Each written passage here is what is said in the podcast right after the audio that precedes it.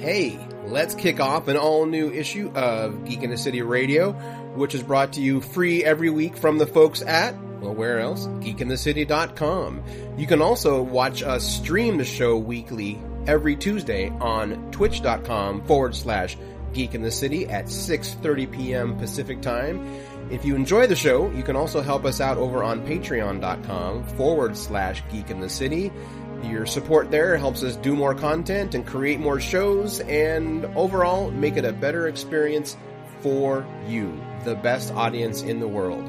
As always, always share the show and make some comments for us or give us a five star rating on any of the platforms you enjoy listening to this show on. And with that, let's kick off this all new issue of Geek in the City Radio.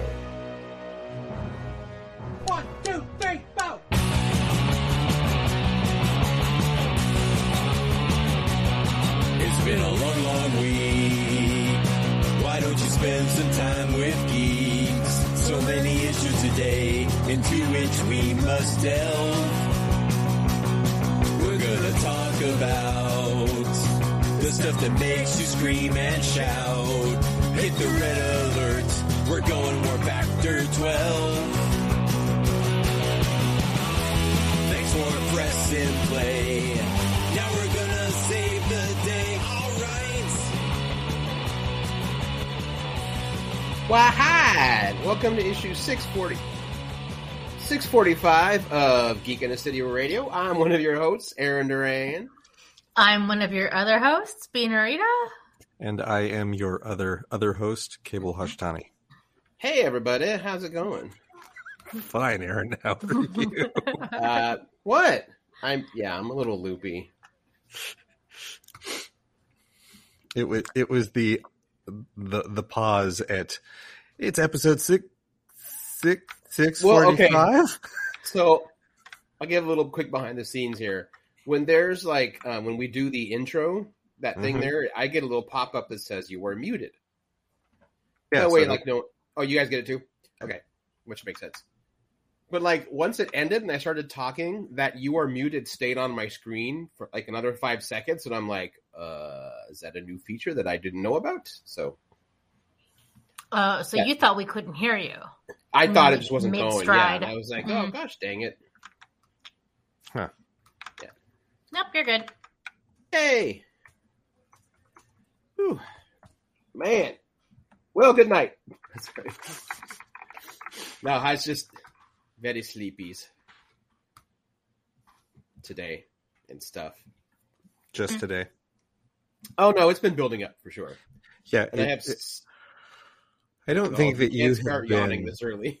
Yeah, I, I don't think that uh, it, like you've been able to operate at full steam for a full day since uh, probably three weeks before La Bruja.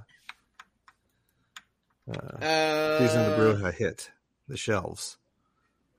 It's felt that way. It really kicked in the day our then landlord told us they were selling the house. Yeah, there is that too. so that compounded on that, which is good. I'm, you know, we we bought the house, um, hooray! And then like season of Brujas is doing really well, hooray! But I'm still like, I can't stop. It's just, uh, um, Mhm. That sounds about right. yeah. I just need a week where I don't have to care about anything, but I don't see that uh, ever happening in my future, ever at all. Well, that's hyperbolic, but I mean, I mean, what scares me is eventually my body's going to be like, "All right, asshole, we're going to force you to do nothing for a week." Um, and even then, I'll probably still be expected to answer emails. well, do it before your body tells you to. I'm going to try. So, Apparently, yeah. my phone doesn't believe in not uh, the do not disturb. I don't know if it's the phone you can blame for not being on Do Not It- Disturb. Being. It it does actually say do not disturb is, is turned on. I'm looking right at it, and yet my phone has made a noise. oh, my looking. On. At least there's that. It'll vibrate. I guess. That'll do it. Um, yeah, no, and I've got like screen fatigue. I've been in multiple Zoom meetings all day today. So Super. Jeez. Yeah. Yeah. So, but yeah, other than that, you know, things are good. Just stuff. Just tired. Everything. Besides But life, sh- life is good. Yeah, no, it is. uh, yeah. I feel like that's such a like. I'm giving like a blasé response. I'm like, yeah, it is. Mm-hmm. Yeah. No, it. if we keep going this way, it's going to turn into Aaron's therapy session. So there's there's no need for that right now. That's what this. The, the I mean, to be fair, the shows are a therapy session every week. Ev- every week, I, I know it's. I'm just yeah. Which is fine. That that's not a that's not a criticism, but that that is part of why we also do this show. Is we need to get some of this shit out, I know. and for some reason, all of these people find it entertaining. right. So yeah. Anyway. Oh no! Oh no! What if what if when I become medicated, uh, I will be less entertaining? I don't think you will be. I'm heavily medicated and I'm still entertaining. I, I guess. I don't know. What was that? Uh, you know, what's that? Um, what was I?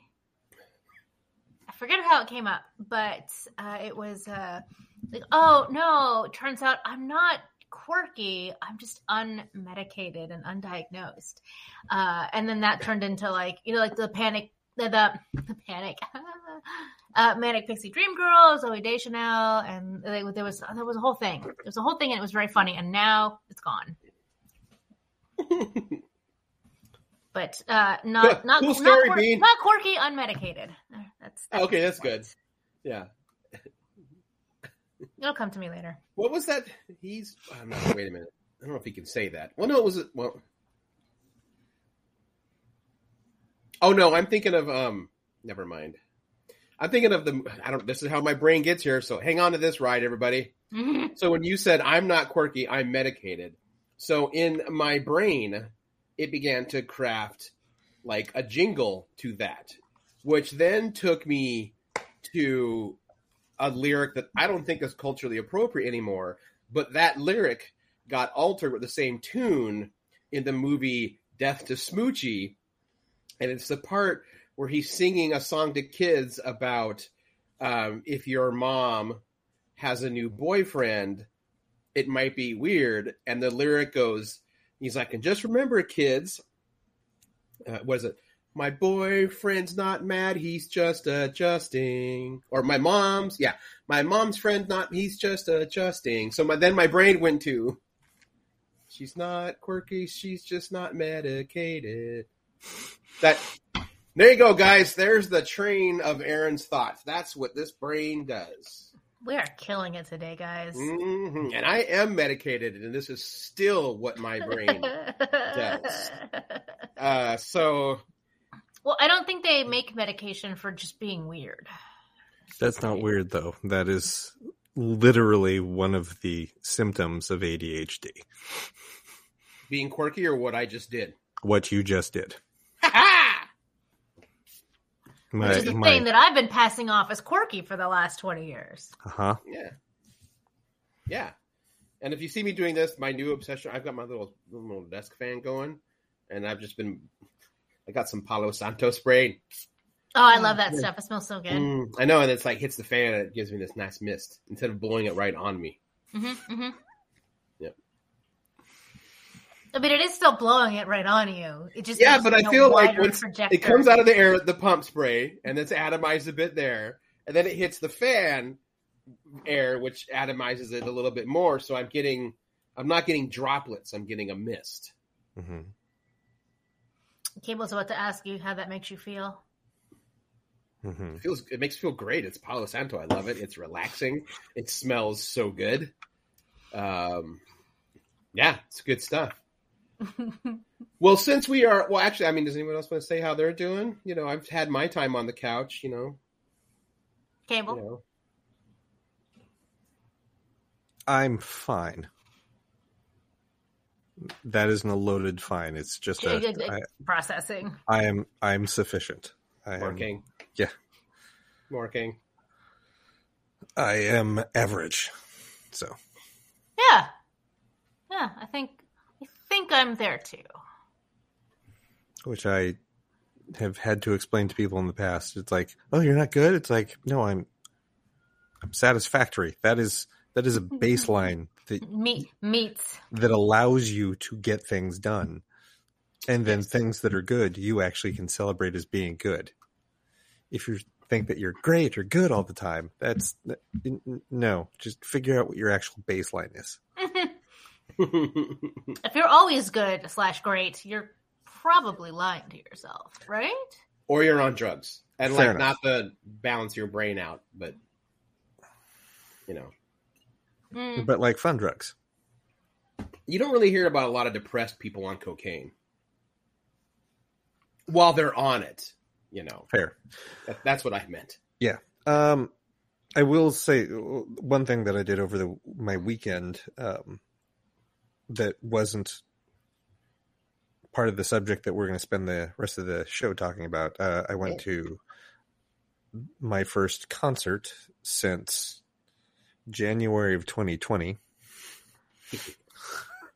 Ooh, what'd you go see? Uh, a band called IAMX, I A M X.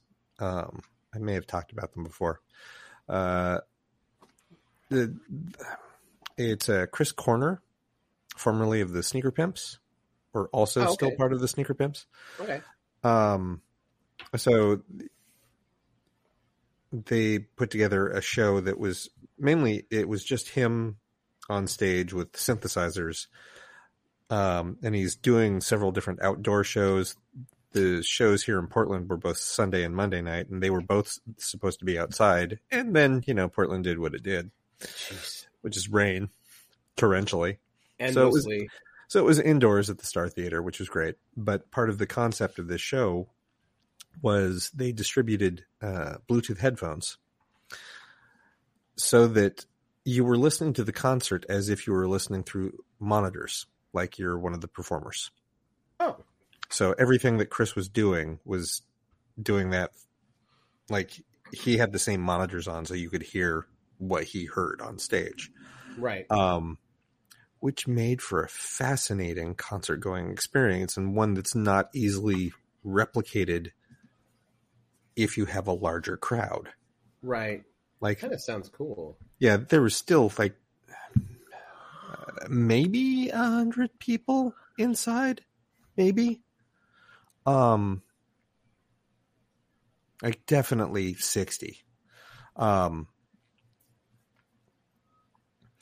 like they, it still played through the speakers, so you had the vibration of it being a live show. But what was fascinating was you got the intimacy of just hearing Chris's voice and the music in your headphones Mhm. while being there in this huge shared experience that we are used to in a concert. So it like it was intimate and and shared simultaneously. It's fascinating.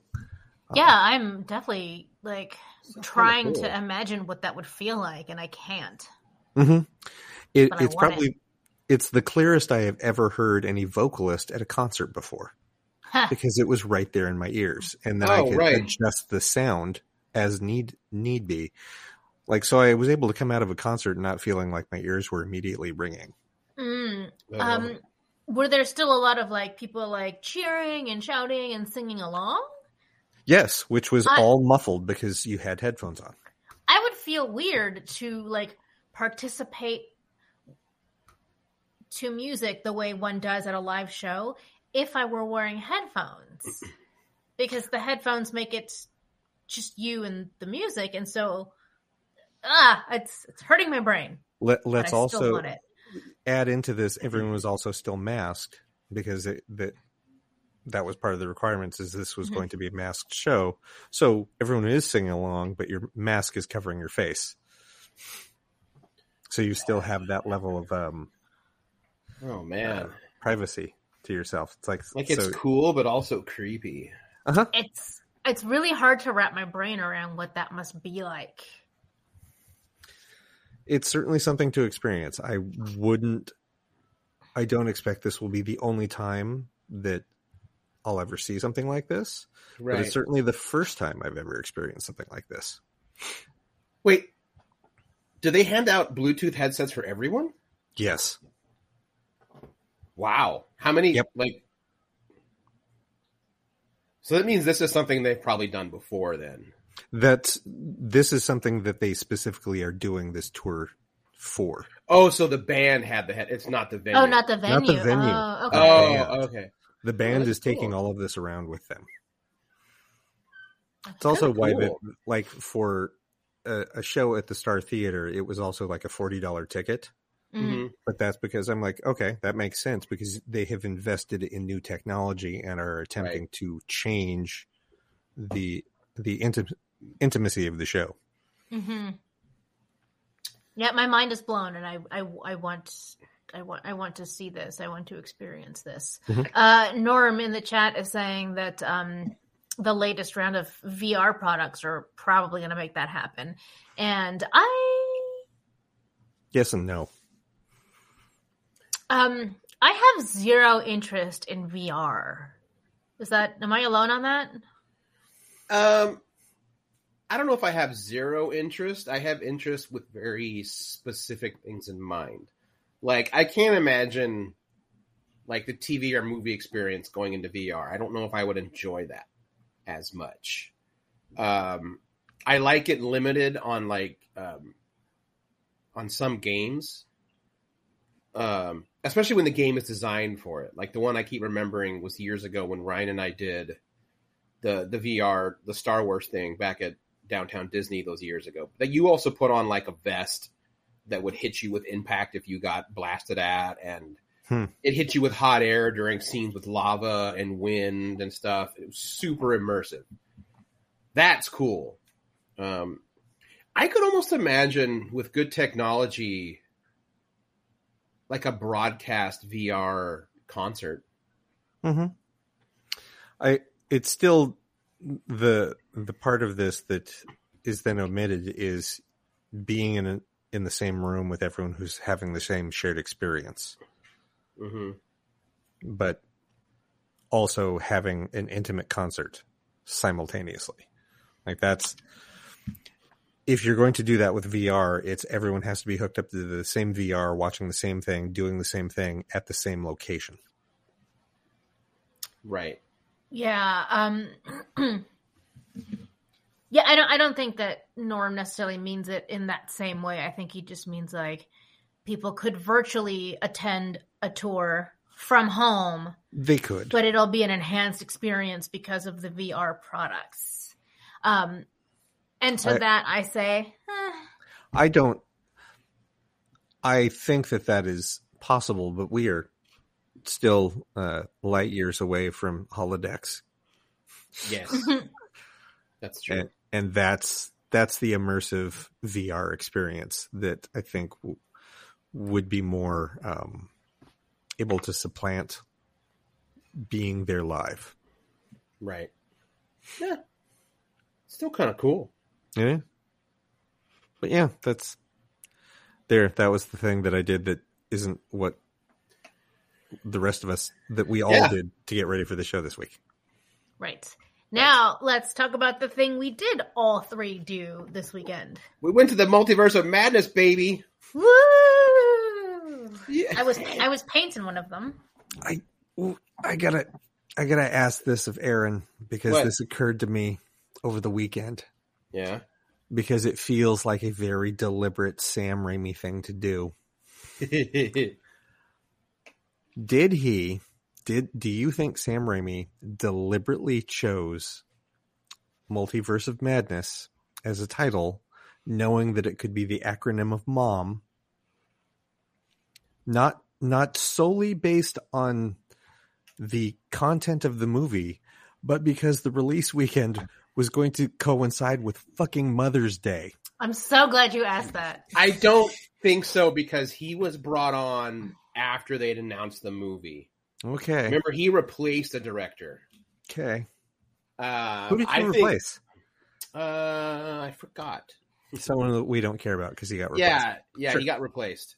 Um, I do think Marvel slash Disney intentionally. I don't think about the mom part, But I think considering a lot of the themes, I think they intentionally like, well, if we're gonna move it, let's fucking move it to Mother's Day. Yeah. Yeah, that does feel. Yeah. It just felt like a very Sam Raimi joke.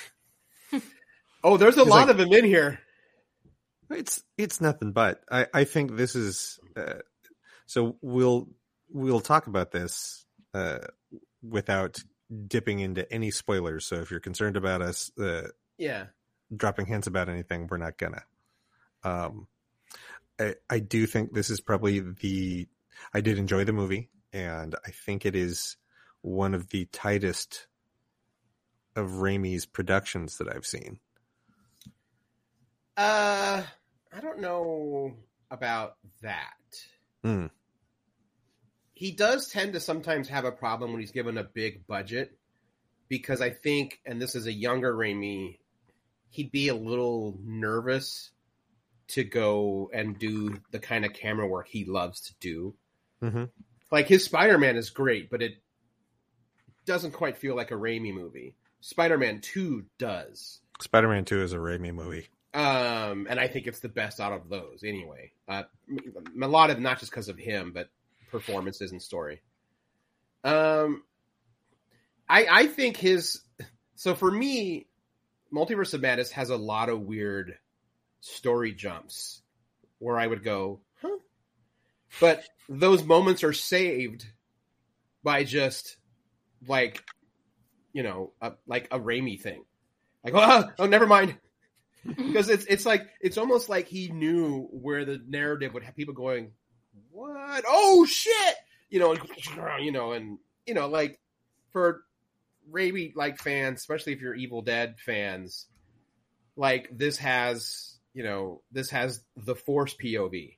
You know, Evil Dead. You know what that is? It's the yeah, it has that. Mhm. I mean, it's got all the Dutch angles. It's got his love of doing a montage with superimposed images. You know, it's got all that shit. Um, and he really seems to kick it into gear whenever there's a time wherever I, in terms of plot, would go, well, wait a minute. Why does, oh, okay, oh, there it goes. Um, I will say, I am honestly shocked, especially considering I think this has to do with the, the power of the mouse and Kevin Feige. But considering Raimi's relationship with the MPAA, which is very bad, by the way, they are not buddies. I am shocked this got PG thirteen. Hmm. Um, this isn't a spoiler per se, but there's like a lot of exploding bodies and heads in this movie, which I love. But I went, how the fuck did they get away with that in a Marvel movie? Things PG get pretty murdery. They get Uh, really murdery. The I think the uh, MPA's relationship they dropped the second A by the way. Um, Oh, okay. They're just the Motion Picture Association. Okay. you know their their reach is widespread. Um, And they're not actually artists because that's what it used to be, right? Motion Picture Arts Association. I thought it was the Motion Picture uh, Motion Picture Association of America. Oh, you're right. I thought, yeah. mind. Yeah. Um, I think whatever relationship that Raimi has with the MPA, that Disney's relationship with the MPA supersedes. Yeah. Yeah, and for folks who don't know, um, they gave Evil Dead an X rating, which in 1979 slash 80, I could kind of see it. Um, they tried to give Evil Dead 2 an X rating. Uh, so he got pissed off and just re-released it unreleased or un unrated or whatever with a different bullshit. Co- he literally created a fake company to do that. And then Army of Darkness, which is basically Jason and the Argonauts with Bruce Campbell, they also tried to give an X rating to. A movie that literally, yeah. Anyway, he's got he's not him and the MPA are not buddies. So it, here's the thing, though. Like, if you've ever looked at w- part of how they rate movies, the MPA, it Mhm. makes as much sense as the Comics Code Authority. Oh yeah, a little sidebar. If you ever get a chance, find the documentary. This film is not yet rated. It's fascinating and infuriating.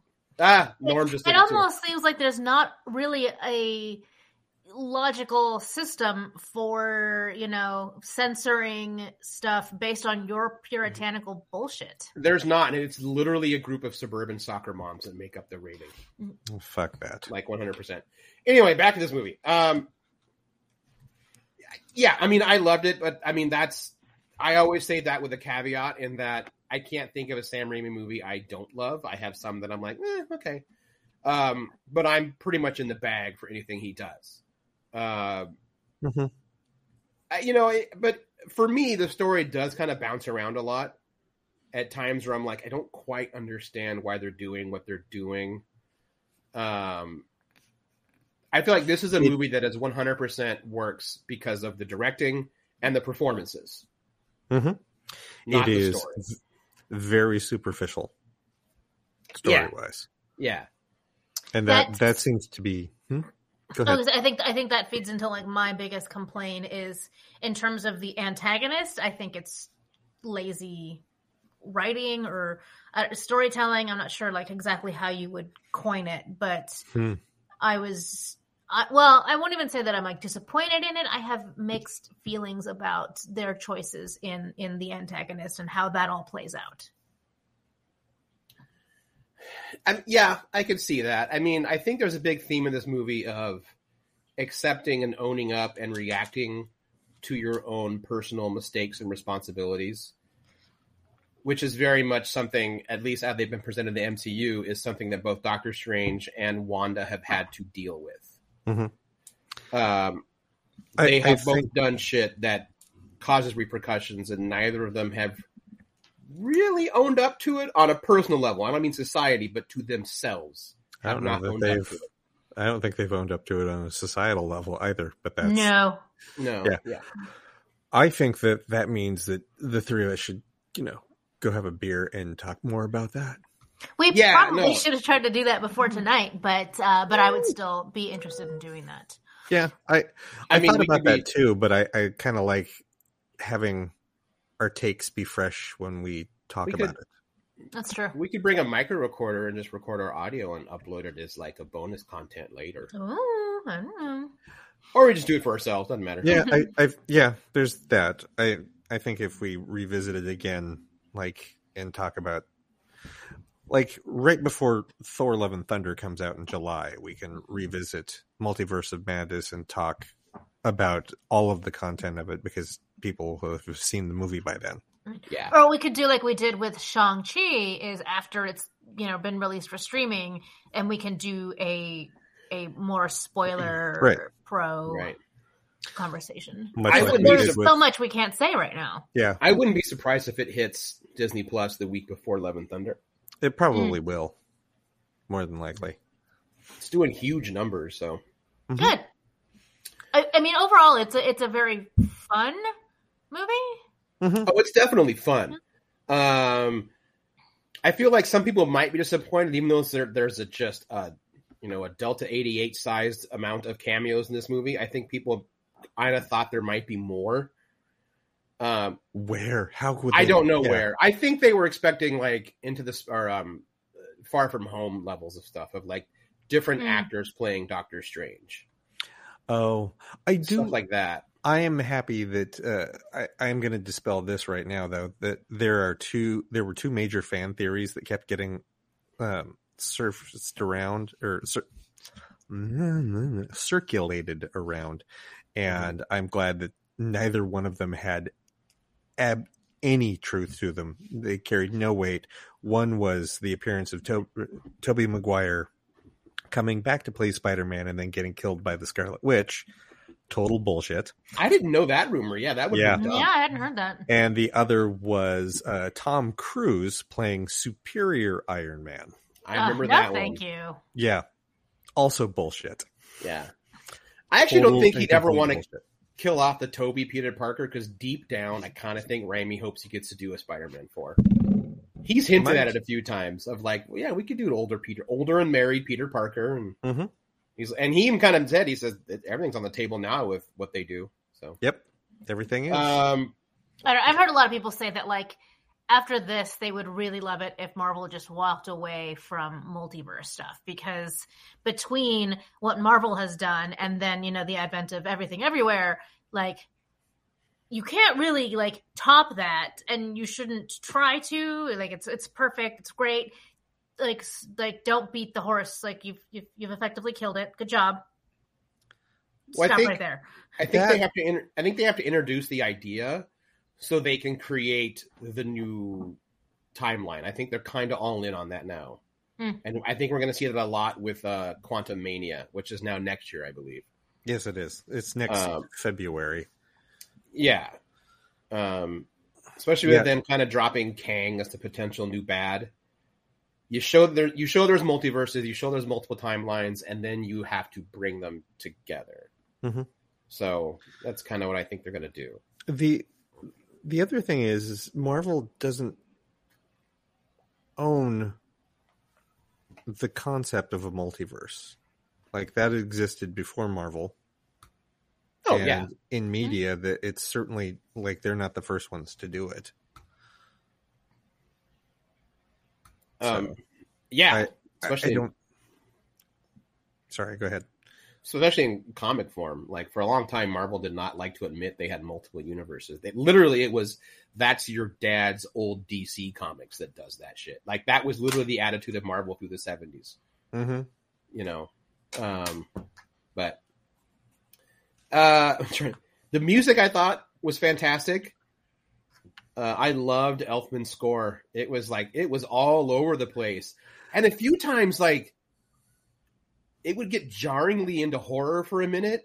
Mhm. There was like a metal riff. It would just go. I'm like, why the fuck is okay? That's cool. All right. It, he's. Uh, I love that uh, Danny Elfman is getting yet another uh, resurgence. Yes. Not that he's ever seemingly gone away. No. He just like it, every you know five to ten years, other people go, "Oh my god, this Danny Elfman guy is great." I'm like, "Yep, yes, Yeah. he is." Welcome to the party, kid. It's a dead man's party. Who Yeah. could ask for more? Yeah.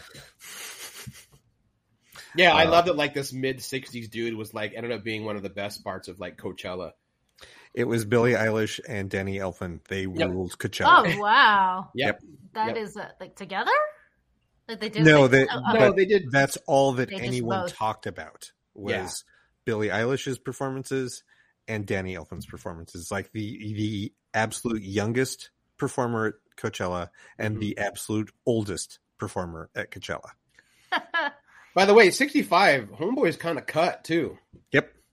And really? has more tattoos than he did when he was the I think the last big live performance that he did was Oingo Boingo's um farewell tour in LA. Yeah. Or Well, fellow- he, well, he can't very well have fewer.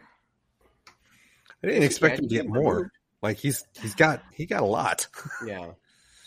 Well, even by his own admission, like he's dealing with some his healing issue or his hearing issues. hmm That live rock shows were getting harder and harder for him. oh Um, wow, yeah, he is covered in tattoos and relatively ripped. Yeah, Especially for for his age. God, how Yep. old is he? especially when you think of Danny Elfman, you just think like, oh, the nerdy redhead, like do do do do do do do do. Until you hear like this, sixty-five. yeah, I know, like Uh, you see like non-stage pictures of him, and he just looks like just like a regular, you know, late middle-aged guy. yeah. Um, I kind of knew that Danny was going to come back when I fucking listened to his his COVID lockdown album. Fuck which is him just dumping his heart out onto music, and it's intense. I still have not made it through the whole album. I think I've gotten through like four or five the last time I listened to it, and I'm like, yeah, I can't, I don't, I don't It's have the intense. space for this. Yeah, I didn't expect that. Like I heard people say it, oh, it's intense, and I'm like, oh no, this is I nope. I Too don't much? have the yeah, I didn't have the bandwidth for it.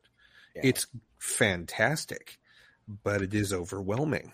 yeah. It is the most Danny Elfman that Danny Elfman has ever Danny Elfman. It really is.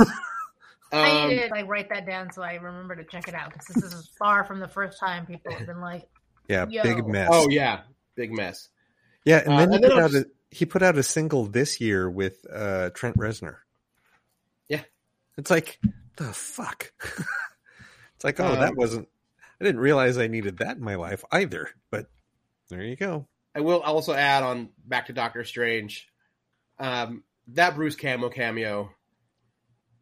It is the most blatant bit of Sam Raimi fan service to the fans that he's ever done with a Bruce Campbell cameo, and I, I feel like that that is the one one cameo that we can mention as it is a Sam Raimi movie, and of course Bruce Campbell's going to be in it. yeah, If you Uh, didn't expect Bruce Campbell, you've never seen a Sam Raimi movie before. right. Um, he basically goes full on Evil Dead 2 Evil Hand Bruce Campbell. I this is not a spoiler. I expected him to do one of his flips. Mhm. I expected him to grab himself by his own haunches and flip himself over, but then I Mhm. forgot that Bruce Campbell is also like 65 years old and he is not doing that anymore. no, he shouldn't. He'll Um, break a hip. Yeah. Yeah, Norm mentioned Pizza Papa always gets his money. So even the name Pizza Papa is literally a 1% joke to people that have watched the fucking commentary of Evil Dead 2. Of course it There- is. It's a, it's an inside joke to that. Uh, and then stay for the end of the credits also. Cuz we Yep. get a full-on fucking fourth wall break. There are two post uh, post credit sequence uh, scenes. Please stay for both of them. Out of the auditorium, where I'm like, wait a minute, Yeah. that was only one. It's like Yep. stolen empty seat. There's two. I, I knew I knew I had enough time to go to the bathroom. sure. like saw the first one. I was like, okay, I know they don't show it again Like until okay, gotta go pee. until after the Teamsters logo. So I got to go pee. Yeah, it was exactly it. Um, I had fun. I but you know, it's for me though. It's a it's a Raimi movie, so of course I'm gonna have fun. Sure. Um, but it was great. It was fun. Um, pretty horrific at times, Mhm. uh, which I approved of. Well, I think we can move from that into another portion of the Marvel universe that we can be a little more talkative about, Yeah, we can do that. We can and that is that into- is uh, that would be the the end, uh, and we can kind of talk about all of Moon Knight Mhm. and its uh, six episodes. That was weird.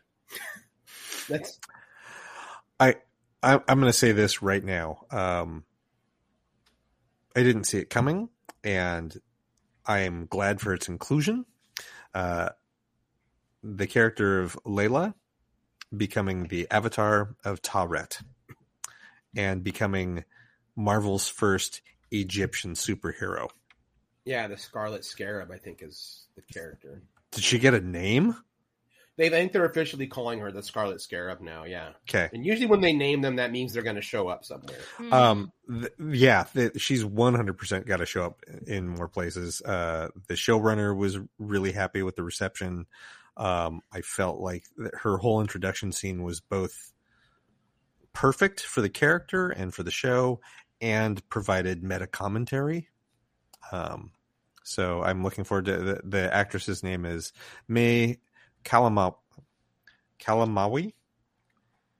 Am I Uh, I'll butchering have that? up again. C A L A M A W Y. I do not think Calamawy. Okay. Um, she's great. That's how I would pronounce it. And, Yeah, and I love that costume too. and like I love the fact that it's like great. This was a great way to introduce a brand new character. Put her on the Avengers. Uh, It just occurred to me how much she kind of reminds me of that costume. I should say the costume, not the not the actress or the character.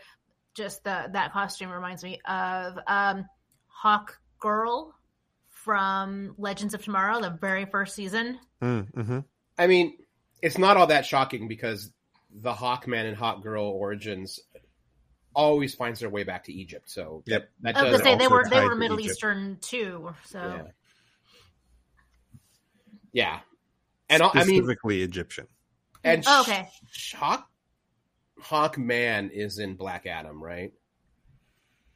Hawkman is in Black Adam. Yeah. So now we know how those wings should look. So don't actually his wings are a little different, but yeah. Anyway, Mhm. Yeah, I thought that that was like a really cool way to sort of like turn it around at the at the end. Yep. Um, and she also did a great little performance where she kept switching back and forth between being Layla and being Taweret, having the conversation with herself. It's like That was super cool. fantastic. In the middle of all the chaos too. That Yep. was- It's great.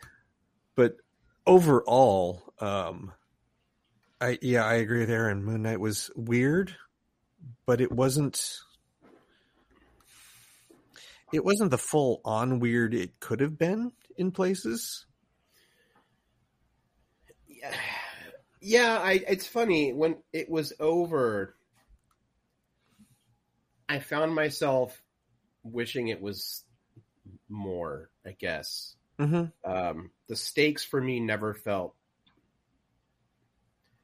It's almost feel like Moon Knight. The writers couldn't decide if they wanted to tell this personal story that maybe taps into mental health with a superhero vibe, or do they want to go with end of the world um, Egyptian kaiju fight? Mm-hmm. Um, and I feel like the story got lost somewhere in the middle for me. Um, and you know, being the you know the nerd, I wanted you know more Moon Knight. I think considering or uh, in comparison to uh, Multiverse of Madness, uh, Moon Knight was very similar in that the story at times felt very lacking, but my, my entrance, my interest in the show uh, was cultivated by the fact that the performances were fantastic. Yeah, Like it, so much has been said about what Oscar Isaacs did on screen, and that fifth episode really just kind of hit like a sledgehammer. Um, Ethan Hawke was great as Harrow. Um, Mhm. uh, May Kala Calamawy as uh, Layla was great. Like the the central cast was very good. Uh, F. Murray Abraham as Khonshu, the voice of Yes. Khonshu. He was just a dick the entire time. total dick. it was Man, great. God, I loved it.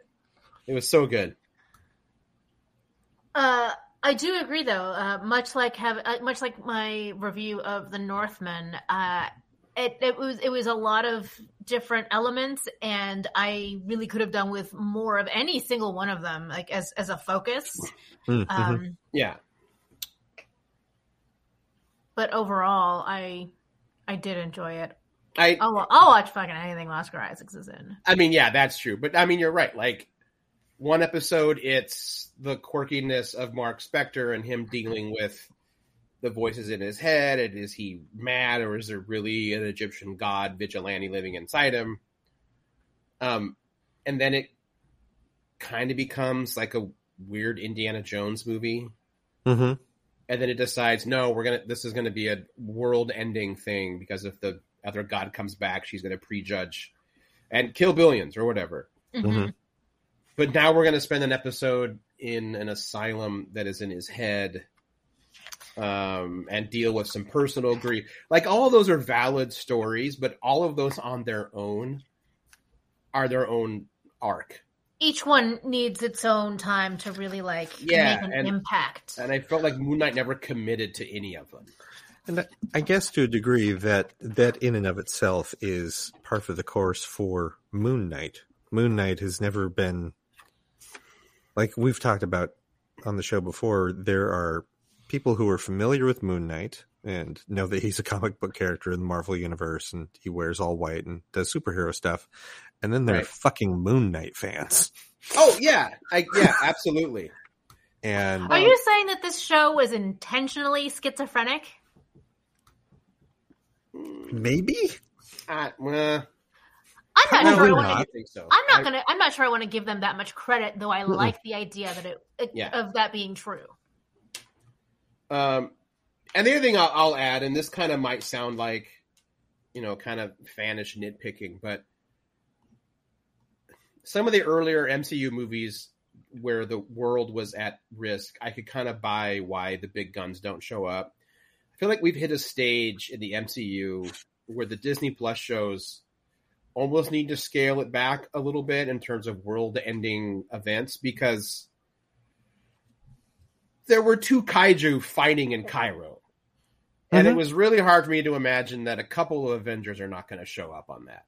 And I know that seems like kind of dumb, but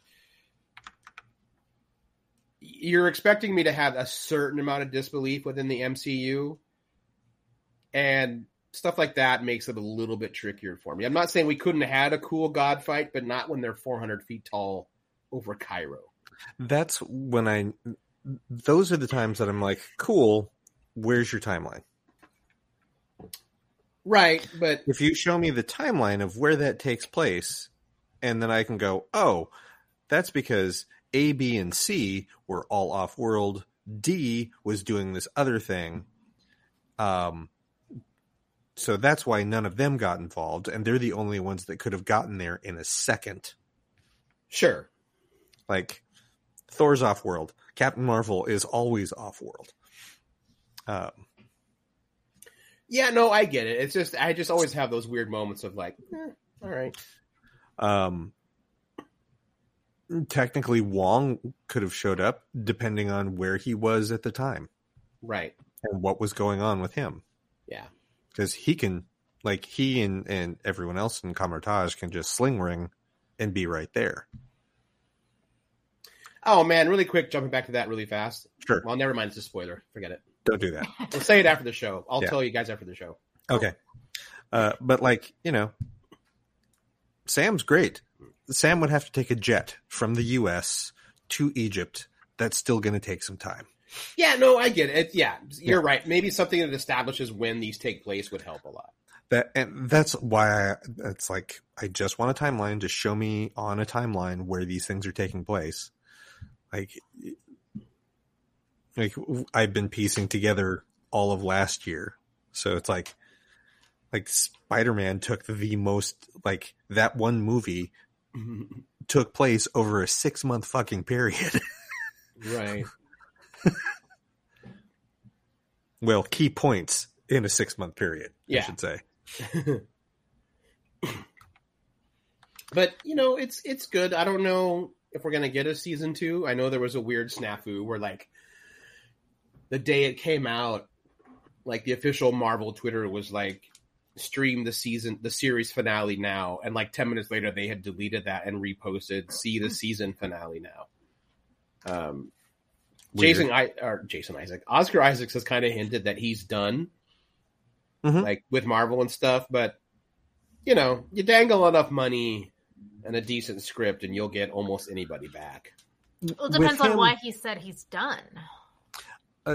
So, my guess would be after everything that he went through with Disney and Star Wars, when they came to him and said, "Hey, we want you to play this," it's like, "Cool, I am contracting for that that many show or that many episodes for this show, and everything else we Yeah. have to go back to the table."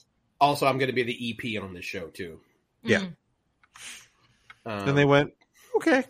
yeah yeah i can see that It's like, Um, uh, and then who do you want to be the villain? I'm going to go talk to Ethan. right He's Yeah. the one that brought Ethan Hawke in. He's also the Ah. reason why we have Pedro Pascal as uh, the Mandalorian. Thank you, Oscar Isaacs. Yeah, no, he had like, yeah, Yeah. uh, Continue. that was it. Like Pedro Pascal wasn't sure he wanted to do it, and Oscar Isaac's like, yeah, you do. Just go play the damn. yeah, you do.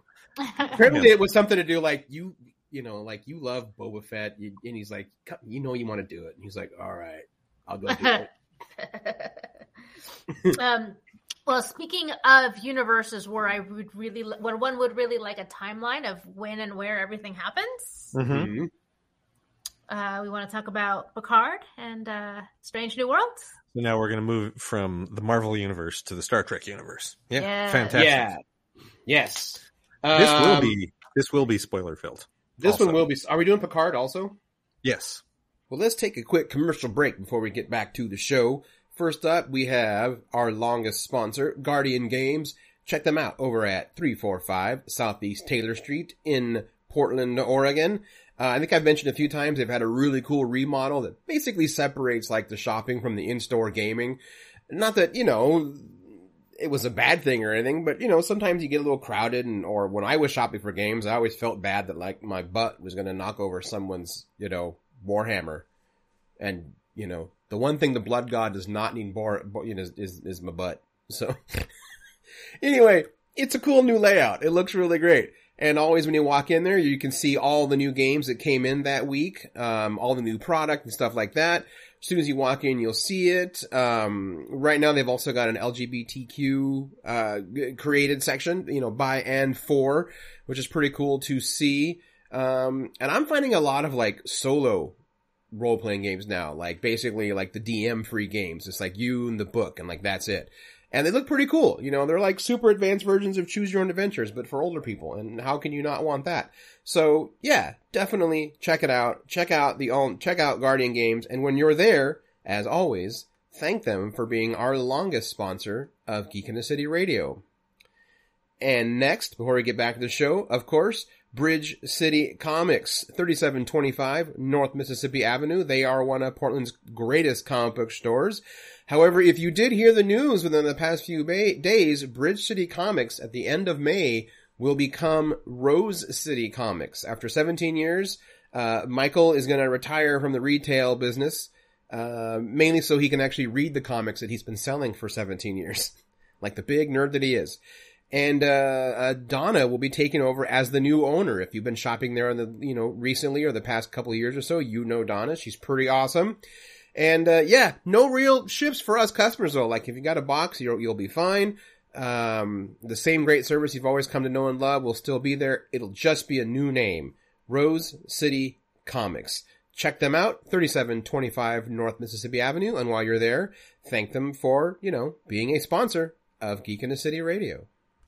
Uh, I, I, didn't want know to that. start with Picard, if Yeah. if we can, Yeah, since it's over because I would like to save Strange New Worlds for the Big most delectable fan. of desserts. now. Oh my god! I might watch that again tonight Oh, okay. for like my fourth time. What? Keep it in your pants, boys. That's not it. Just That's both not of it you at are all. both of you there are so few very- things that there are so few things that give me utter pure joy with no drawbacks, and that's one of them. Did I not reference it as dessert? Any Yeah. noises that I'm making are because I'm thinking of it as a chocolate cake, Yeah, I made a- a yummy sound. savory pie. I think you guys are very horny for dessert, is what I'm saying. Like what I saw and what I heard just now. No, that's Let's- not the let's descriptor I car- would Let's carry on. Okay, He's not that quirky. she just she derails us dedicated. this I time. did. I really did. Uh, okay, so Picard. I just want to say something really quick with Picard. Uh, I fucking called that Wesley shit from a mile did. away. Yep, that we talked Months about ago. on the show. Mm-hmm. I, I really could have done without. So Eh. that Denise, I, I've talked to a few people about this, and I get the general impression that uh, Star Trek fans, even fans of Picard, are like, "Well, I'm not coming back for season three. I did read at least one review that said uh, I will not be back. I didn't dislike what has happened so far. I just don't like where this is going. They didn't actually name uh, Wesley on purpose, but but yes, I, I I- I have seen that. I I didn't have a problem with Wesley showing up. Um, it just it felt very disconnected from the rest of the story. That's yes, that was my problem with it. right. and and to the degree that it felt more like that was Wil Wheaton playing Wil Wheaton rather than Wil Wheaton playing Wesley Crusher. Yes. Yeah, I- that was. was that was the a big part of my annoyance because I I don't feel like I have a problem with Wesley Crusher the character outside of like you know okay fine he's kind of a, a smarmy teenage boy. Like who isn't annoyed by that to at least some small degree? But that was not Wesley Crusher. That was just Wil Wheaton being extremely Wil Wheaton and that's not something that I generally care for in general Yeah, and and part of it might be is they apparently didn't have any rehearsal time. Oh well, okay, I'll get It him was that. like, hey, Okay. we're right, we've written this scene for you. He knew a long time ago that he was going to become the Traveler, Mm. but like it, like they rehearsed it the day they shot it. Like that, he's admitted that they've said like it was great and intense. He's like, but no, it was a one day thing. oh jeez. And I guess, admittedly, also all of the other actors who portrayed a character on TNG were always adults, and so they don't need to necessarily evolve that those characters to to re- reprise them again Mhm. because they're still adults. Um, but the Wesley Crusher character was more or less a child and is now definitely an adult and they're it, it's it's hard enough to like come back into a character that you haven't embodied for a long time but if you're also supposed to be very different by that point Sure. I, I think there's a, a part of that too that uh, I don't think they could have gotten him to do this, but if they had shaved him or if he had shaved, that would have made a visual difference. It would have felt less like it was Wil Wheaton playing Wil Wheaton and would have felt more like Wil Wheaton playing Wesley Crusher. Right. Yeah, I would agree with that. Yeah. Um, but I'm, you know, I'm excited to see where they go with it. I mean, that's why I think he's going to have a bigger part in season three. Which is why when everyone was so mad, I was like, guys, he's going to be in season three. Just, he's going to be the traveler. Like, come on. I don't know what we're going to get with season three at this point. Uh, I don't either. like Part of my I- gut tells me that not all of them make it out alive either. But who knows? Yeah, like th- there is definitely some. ik- I enjoyed Picard season two overall. Um, Mhm. I was not. It's like I enjoyed the season finale while I watched it, but it like upon reflection, it's like that was definitely very weak. yeah, it's more like three little epilogues than an actual finale.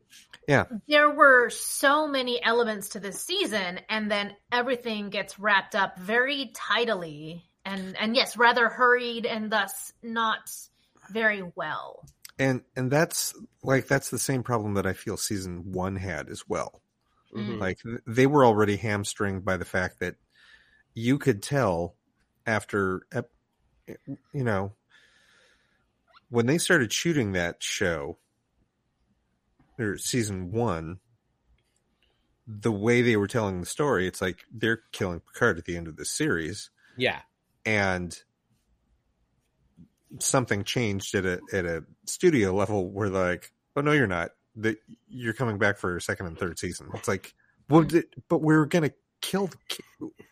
Yeah. Okay. They're like, no, no, you need to fix but then they have to slap on a way to change that at the And at they- the very last Yep. Mhm. And they did, and it felt like they did that. And all of like it's it's the same thing that happened. It, like what's wrong with season one is the same thing that's wrong with season two, and that is they have nine episodes of setup, um, and then try to do one episode of wrap up. It's like stop doing that. That actually You seems need to to be get some- better at pacing. Yeah. That's the same thing I see actually, even though I love Discovery, Discovery does that too. Yep. They will they ramp get up. so they get so big like they have to keep explaining and understanding what's going on and then there's just like this little bottleneck to to solve the problem Yeah, mm-hmm. and, and like they'll both ramp up really early, like present like one hell of a problem, and they go for a few episodes, and you're going and going. And I feel like both writers' rooms then do this thing where they're like, okay, now let's pull it in and remember it's about character. So now let's do these deep character dives, which are good, but you spend like almost half your show doing that, and then it's, oh shit, okay, now let's. The characters are in the middle of their personal issues, are coming out of it. Bam, let's hit him with the crisis again and remind them all why they started going through this in the first place. And it always makes. I've had this with like almost every season finale of Discovery where I'm like, except maybe season two, where they actually gave themselves two episodes to do it. Mm-hmm. Um, I've been like, really? Like, and you're just gonna, okay, I guess. Like the the win actually never feels earned to me. Mm-hmm. Um, That's fair. you know, stopping Soong in in Picard. I don't know. Like, I was like, okay, yeah, good, you you did it. All right, And, like, I don't know. I didn't feel like there were any real ramifications other than wanting to do the next tease for what's coming next, which was him seeing Project Khan. Mm-hmm. Mm. And they're not going to do anything with that in Picard season three. I think that's literally an Easter egg to Enterprise fans because you know that the next thing the Soong family does, they get into augments. And yes, they do, and it's also we can talk about this more when we get into Strange New Worlds because it brings that very specific thing up. But it is Yeah. part of them fixing the Star Trek timeline so that we are still in the Star Trek timeline, Right. which is unnerving. Yeah.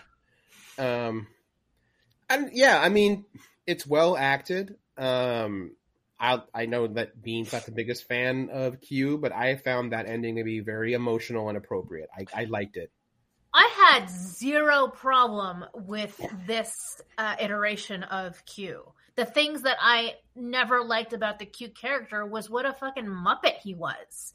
Just like almost zany, you know, and like forcing these like alternate realities, but it's all wacky and goofy. Like, oh, we're all in a mariachi, mariachi band now. Like, like this is like unnecessarily silly.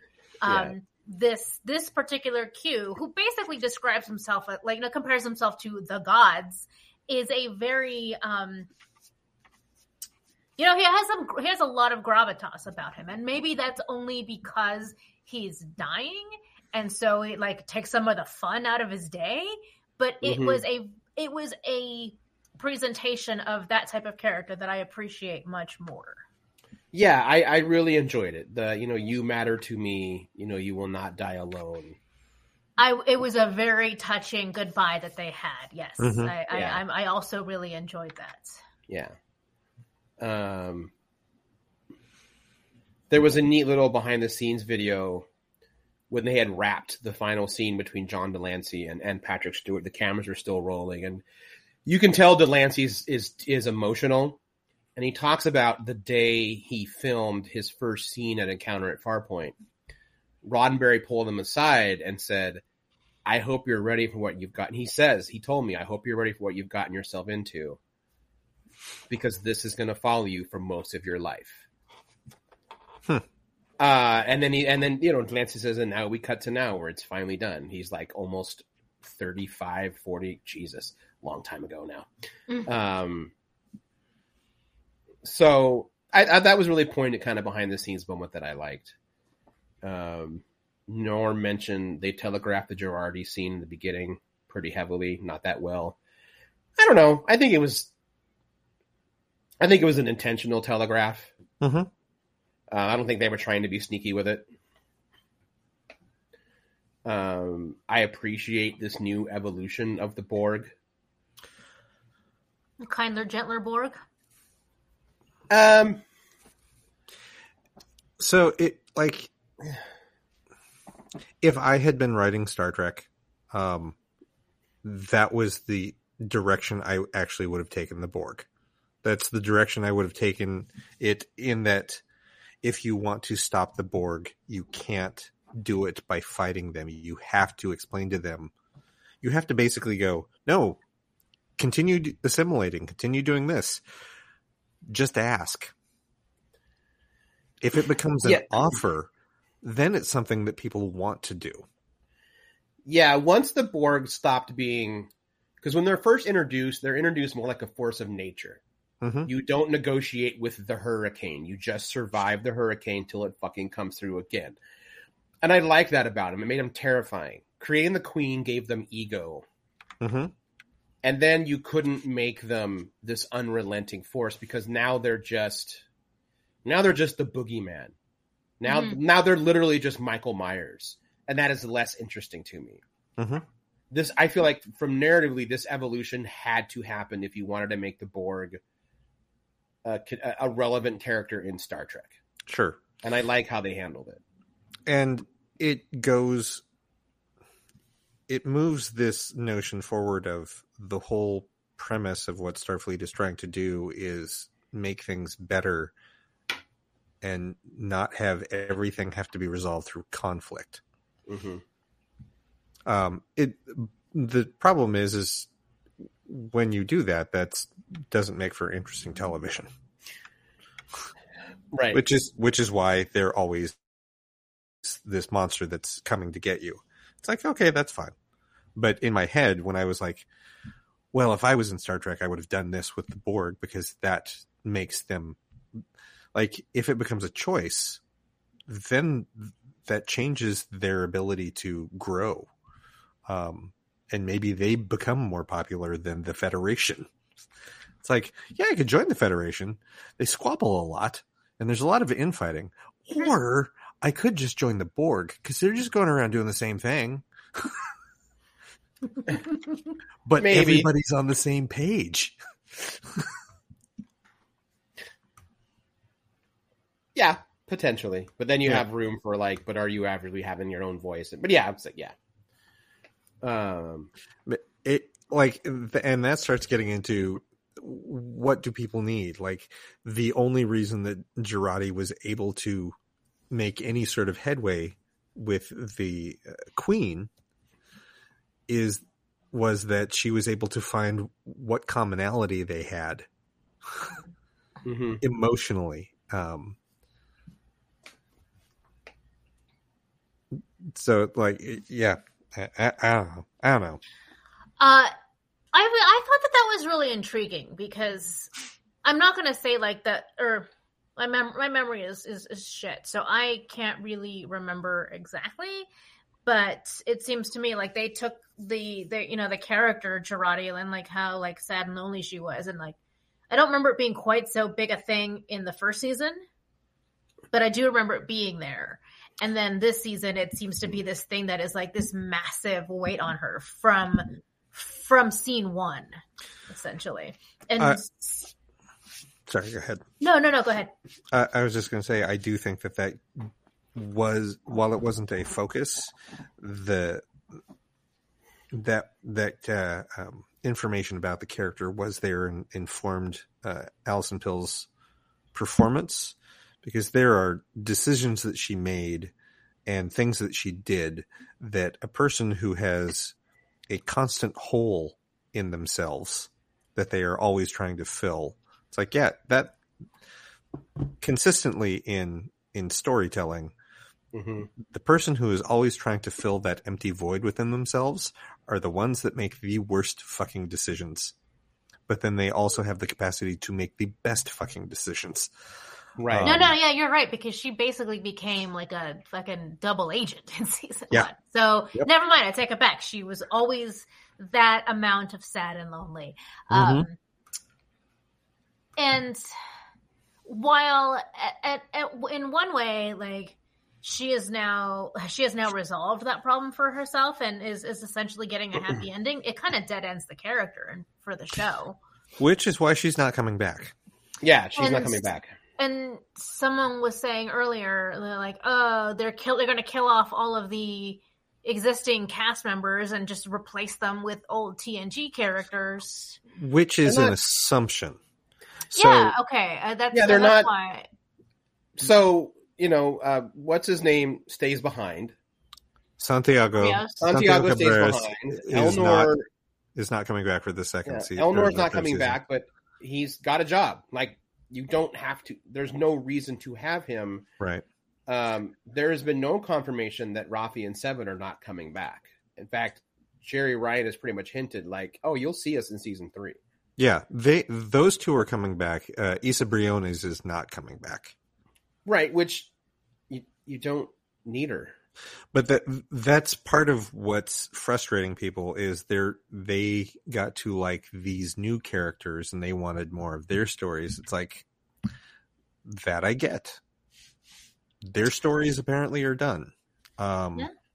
For now, i don't know Yeah. that i'm the i think the only character that i am like sad to not get more of would be elnor because he's very much one type of way when he's introduced in season one and then he he leaves that environment and so he starts to change or we see that he has started to change in season two but we don't get much of that before he's gone. And while the actor gets to perform different iterations of himself throughout the rest of the season that's not our you know core elnor and now we're if, if we're not going to see that anymore well uh, that's a bummer but Jurati, fine.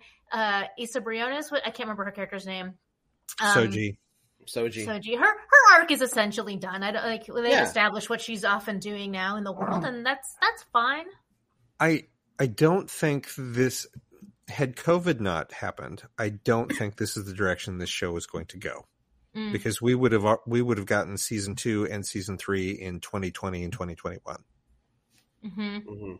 Instead of getting season two in 2021 and them having and them saying, "Oh, that entire gap that we weren't doing anything, that's when we did all this backstory, and now we're moving on." Right.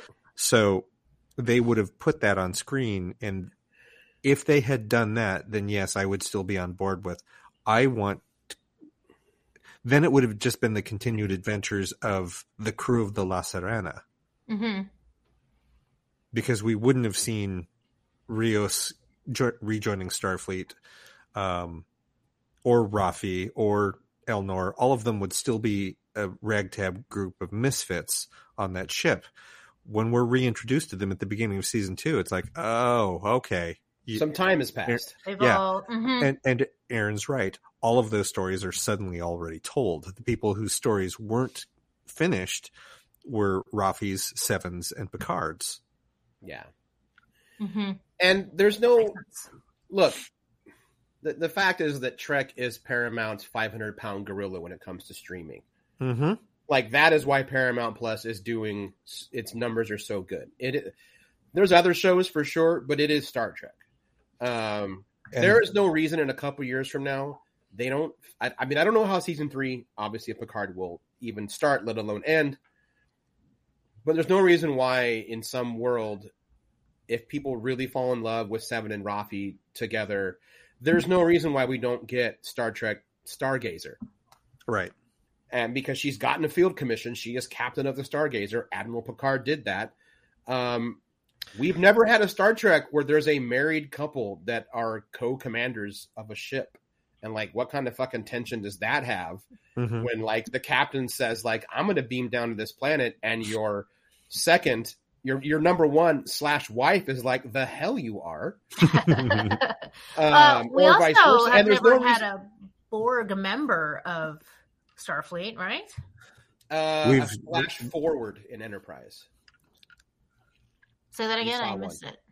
remember cable In Flash Forward, in a flat in on the enterprise j i do believe there was a borg character on the bridge on a quick scene. sure, but eh, that doesn't count we didn't see any crew members on the Enterprise J. that's true We But ne- a- we only saw the Enterprise J. We never saw any of the crew. Um, the significance is that, um, yes, the seven of nine is finally getting um, what she had tried to do on her own. Well, not on her own. She had like I Admiral almost Janeway. said Cap. Yeah, Admiral Janeway. I almost said Captain Mulgrew, and I'm like, well, that's not right.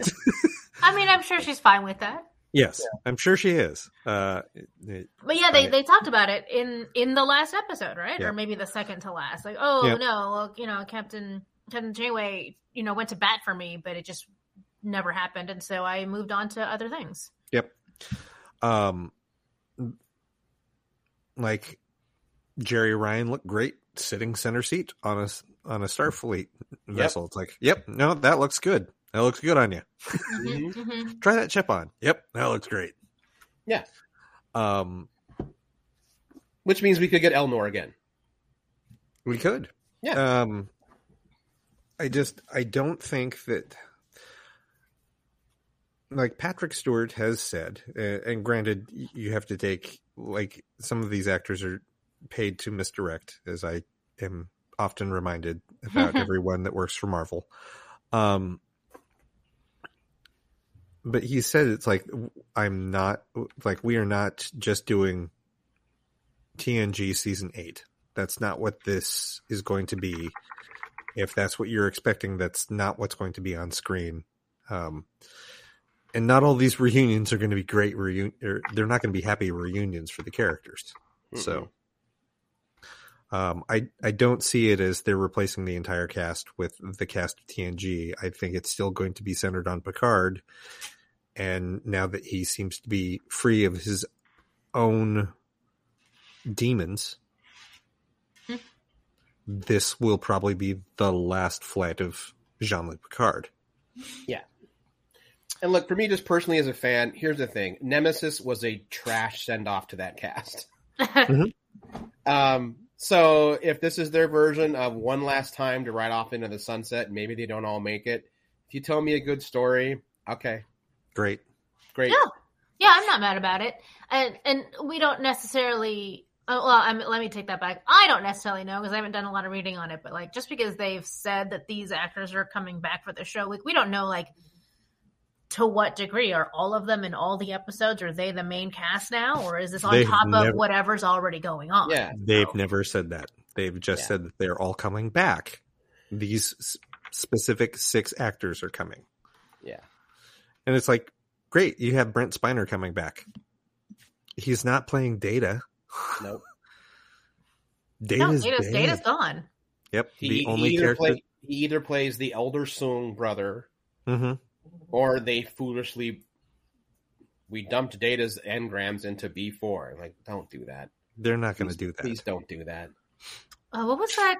Like, is that tweet or something, or maybe like a Reddit? Uh, no, it has to have been Twitter. Where it's like, how come every time uh, a Soong character, you know, is written into a Star Trek show, it's always they always look like Brent Spiner, and Brent Spiner replied, uh, "Because I portray, because I acted for all of those parts."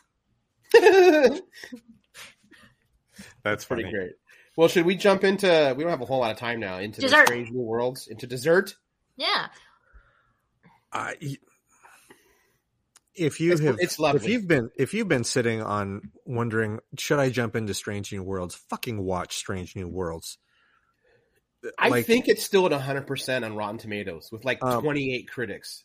It It's is ridiculous. It is these like for every person that says I don't know about Discovery, I don't know about Picard, I don't know about Lower Decks.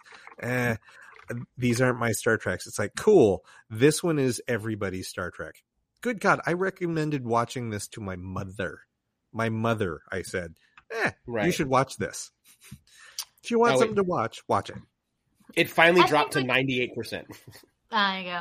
I think yeah, and it, it, just like just right off the bat, it, it has done a very good job of like reminding you of classic like original series Mhm. elements Mhm. while also making it like fun and dynamic for a modern audience, as they say. Without being wildly um, problematic. Right. Yeah, I mean, Uh, I, I it'll so make fans. Ha- far, like, no, no massive big bad that's gonna like eat up the whole season has been presented. Not to say that that won't still happen, but it that's not what has been done in episode one. That's, no, I don't think there's gonna. They've said it's episodic. I don't think it's gonna be a big bad. I think the quote big bad will be character growth of the characters overcoming their personal big bad. So Pike Mhm. knowing his future. Mhm. Um, uh, uh, Oh, there's there's two Lieutenant of those. Lieutenant Lieutenant Singh dealing with her trauma of the Gorn. Uh, Uhura having the pressure of being a genius and all the. I mean, there's there's going to be this run through line for the characters, but it's going to be personal. It will not be the world as the galaxy is ending. That's good. I think that uh, one of the things that I personally loved about Strange New Worlds, and there was a lot, there's a lot to love, Mhm. is that it followed the um, the storytelling idiom of show don't tell. Um, the uh, the way the actors portrayed their characters on screen, even if they if they had five lines or they had full monologues, you could tell that they took the Bible of their character, embraced all of it, became Mhm. that, and imbued that into their performance.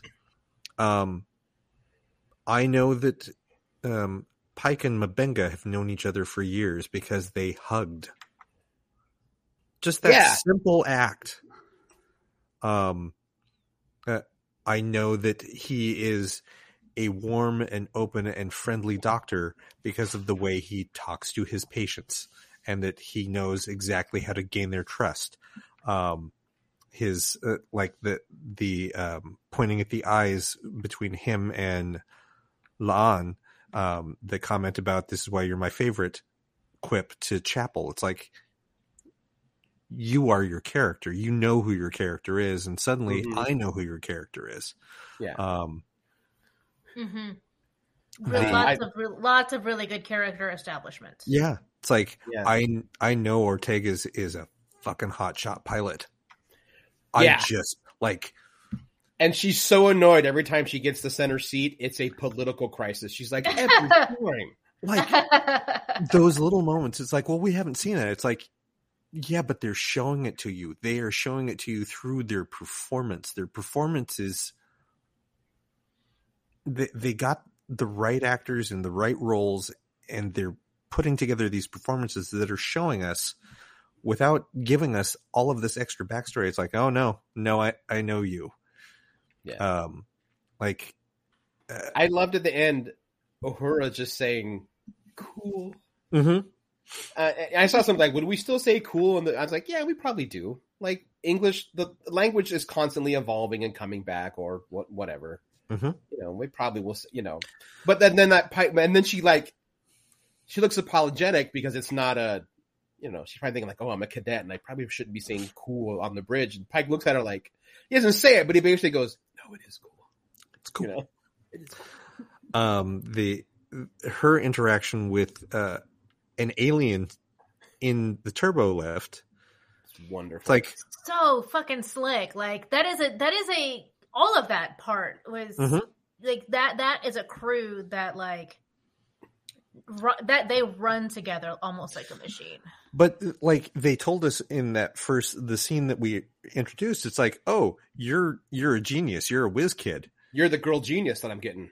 and then they showed us what that was it's like oh that means she's that good with languages that she knows exactly how to talk to someone from another planet and put them at ease Mhm. within seconds Yeah, like It just tells me that- no advanced preparation whatsoever. Which makes me think that the moment she knew what planet they were going towards, she was like, well, "Okay, I'm going to study."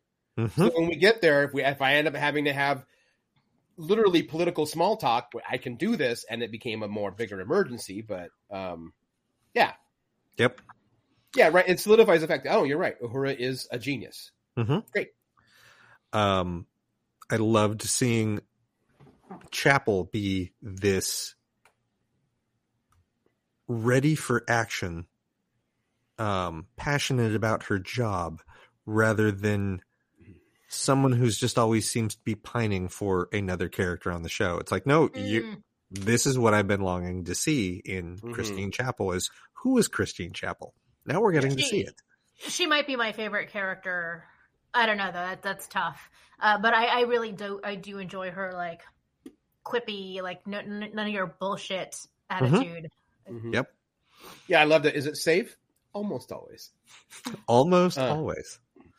Did you miss the part where I said this was going to hurt? Yeah. I mean, I know eventually they're going to lean into the attraction that she has for Spock, but I think it's going to actually feel more natural in this because she's going to see a kindred spirit in someone who was relentlessly curious. It's also going to feel somewhat um, reciprocal.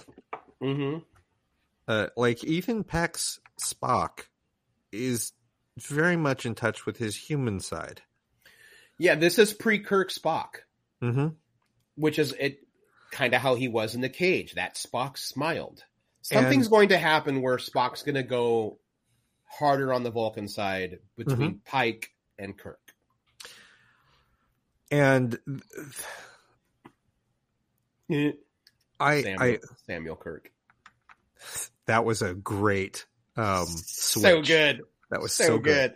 good. Um, I forgot to find out who that is. Sam Kirk is James Kirk's- Kirk's older brother. Older brother. Older brother. Okay. Yeah. Yeah. He he is canon. Uh, you you only see him dead in Operation Annihilate, where he's killed by Ah. flying by he's killed by flying vomit. Yep. Like they show up and he dead. Cool. And cool, cool, and cool. in the show, it was Shatner. They just put a shitty mustache on him when they just left him over really quick. And he's like, "It's my brother Samuel." Wait, isn't the mustache how you determine that they're from the mirror universe? No, it's a goatee. Oh, goatee.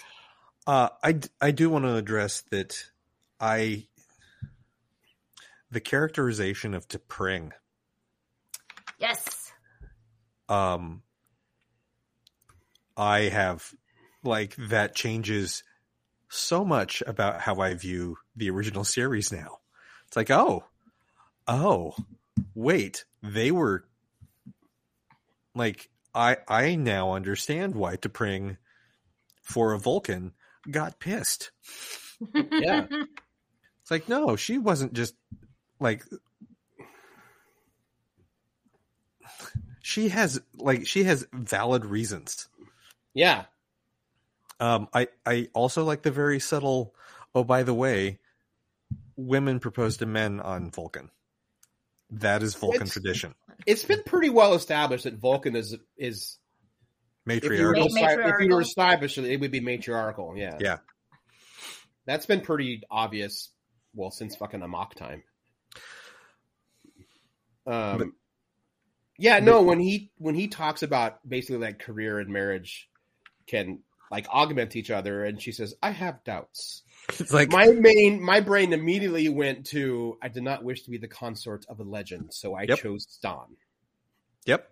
I was like, oh yeah, there it is, right here. Ah. I I was hung up on the the line from this particular episode where she's like, "I'm not gonna chase you down the galaxy, you know, just so we can get married." Like Mhm. from day one, she's like, "I don't." You have to give as much as I. You have to give me as much as I'm giving you. This is not a Mhm. one way, Mhm. you know, pining situation. Yeah, But that is not the characterization that we get of T'Pring when she's first introduced and only introduced, only seen in Amok Time in Right, the original it's- series. Well, it's just that she's like, I want to marry this guy now instead, right? Mhm. yeah. I mean, her reasoning in Amok Time does make sense, but seeing it evolve here is going to make it's for me. It's going to make Amok Time work even better now. Yep.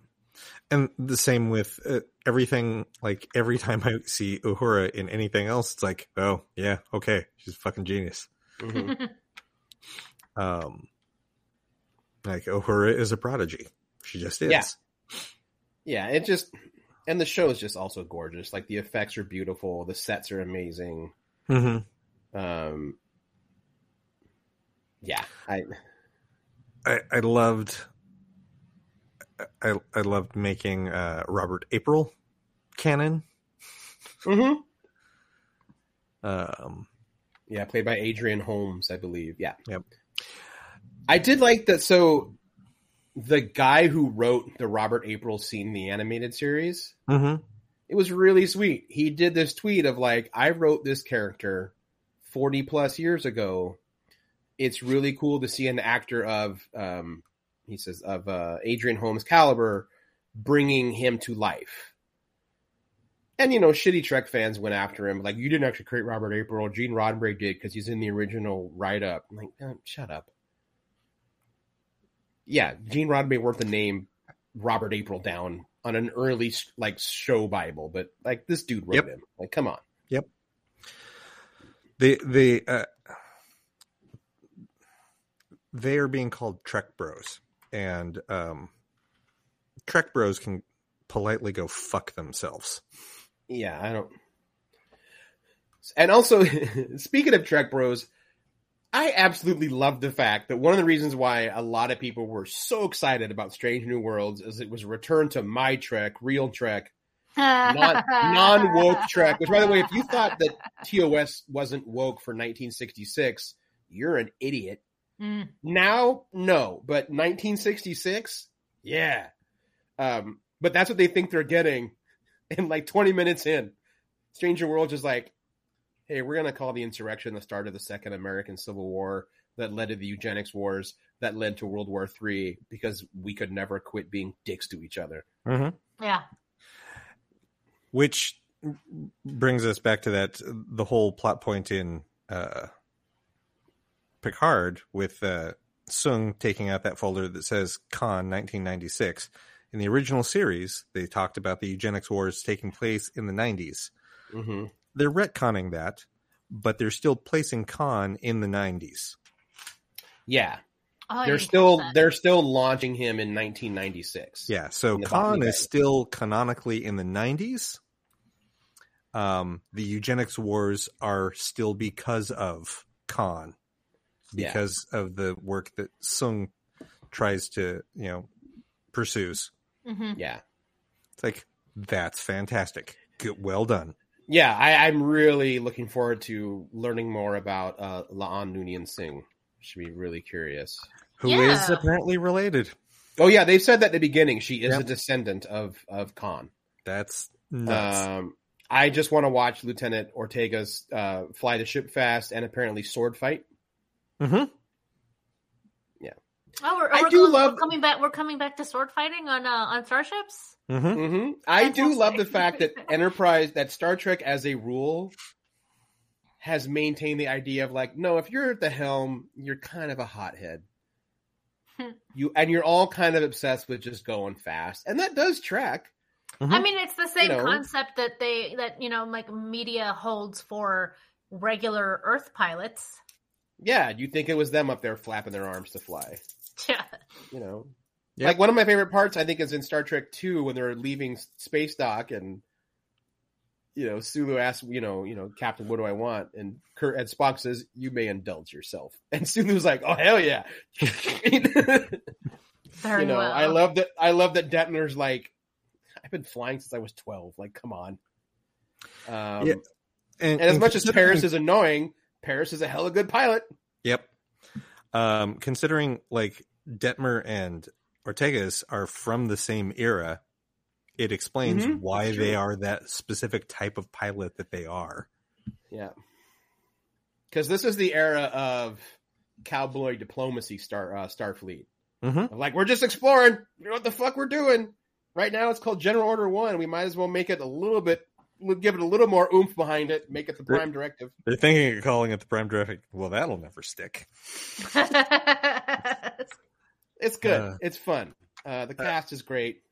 Uh, on a completely separate note, I was, I'm really happy for the actress Melanie Scrofano from Wynonna Earp, in that she has now joined the Star Trek universe and is a captain. Yeah, that's pretty cool. That was great. Like she showed up in that opening scene with with Pike, and I'm like, "Oh hey, look at you! Oh, and those are captain bars. Good job." Yeah, and I loved her Can't wait to see what ship you're on. of. Yeah, I love her Mhm. little supportive nature of Pike when she's like, "I'll be back in a month. Uh, I hope I don't see you. Yeah, Like, I hope your ass is back in the center seat. You big. you know, you know where you belong. which Yeah. like I I love that that that shows how relationships can still be very um intimate and very casual within the Star Trek universe. It's like we enjoy this that we are also captains of our own ship. So we we are literally ships passing in the night. That's fine. Yeah. Like that's all our lives are. Maybe it's gonna be. more. Maybe it's not. Even if it is more, you're you're about to kick off a five year mission, whether you know it or not. Yep. Yeah. Great. Fantastic. Mhm. Um so like and it it allows those captains to just kind of go yeah. It's like her, her like you were saying her line is is great. It's like I I'll be back in a month. Hope you're not here. um I did truly appreciate that they bookended the uh, the episode with um the speech from the speech scene from um, the day the earth stood still and then gave Pike Yeah. the opportunity to give his own of the same speech. Yeah. Um, I love the two parts. The one is the uh, take me to your leader, and the way when he beams in while they're yelling at each other in the debate, where he just kind of turns his head, and goes, "Hi." it's the look of like, if I'm going to break the rules, I might as well break them all. Mm-hmm. Yeah. And he did. Yep. It was great. Yeah. Uh, and that actress, the the leader of the that planet, Mhm. uh, is also that that was Sam and Dean's mother. That's why she looks familiar. I, Uh-huh. like, I know that actress. Like, why does that look like Robin Wright, but not exactly like Robin Wright? That's because that's why. Right. Nice. Uh, I can't wait for episode two. Nope. I'm so Can't either. excited. Yeah. It's gonna be fun. Yeah, I'm looking forward to this season. I think, or this this new series. I think it's Mhm. going to be. I'm hoping we get the Gorn. I mean, feel I They're feel leaning like heavy into it. we sure it- talked about it a, a bunch. it. It felt like Chekhov's Gorn. Mhm. Oh yeah, Cable and I talked about that at Guardian a few days ago. Yeah, Chekhov's Gorn. They're Mhm. referenced twice in one episode. In a way that makes it's like, oh, slaughtered by Gorn is now on a list of ways I don't want to die. Yeah. and if you know your Trek lore at all, you know that Pike has some kind of connection to the Gorn. Because in DS9, Sisko mentions wanting to catch a real bi- a baseball game on Cestus 3 and watch the Pike City Pioneers. Mm-hmm. And Cestus 3 is where Kirk fought the Gorn. So clearly they made up at one. We made up at some time. Hmm.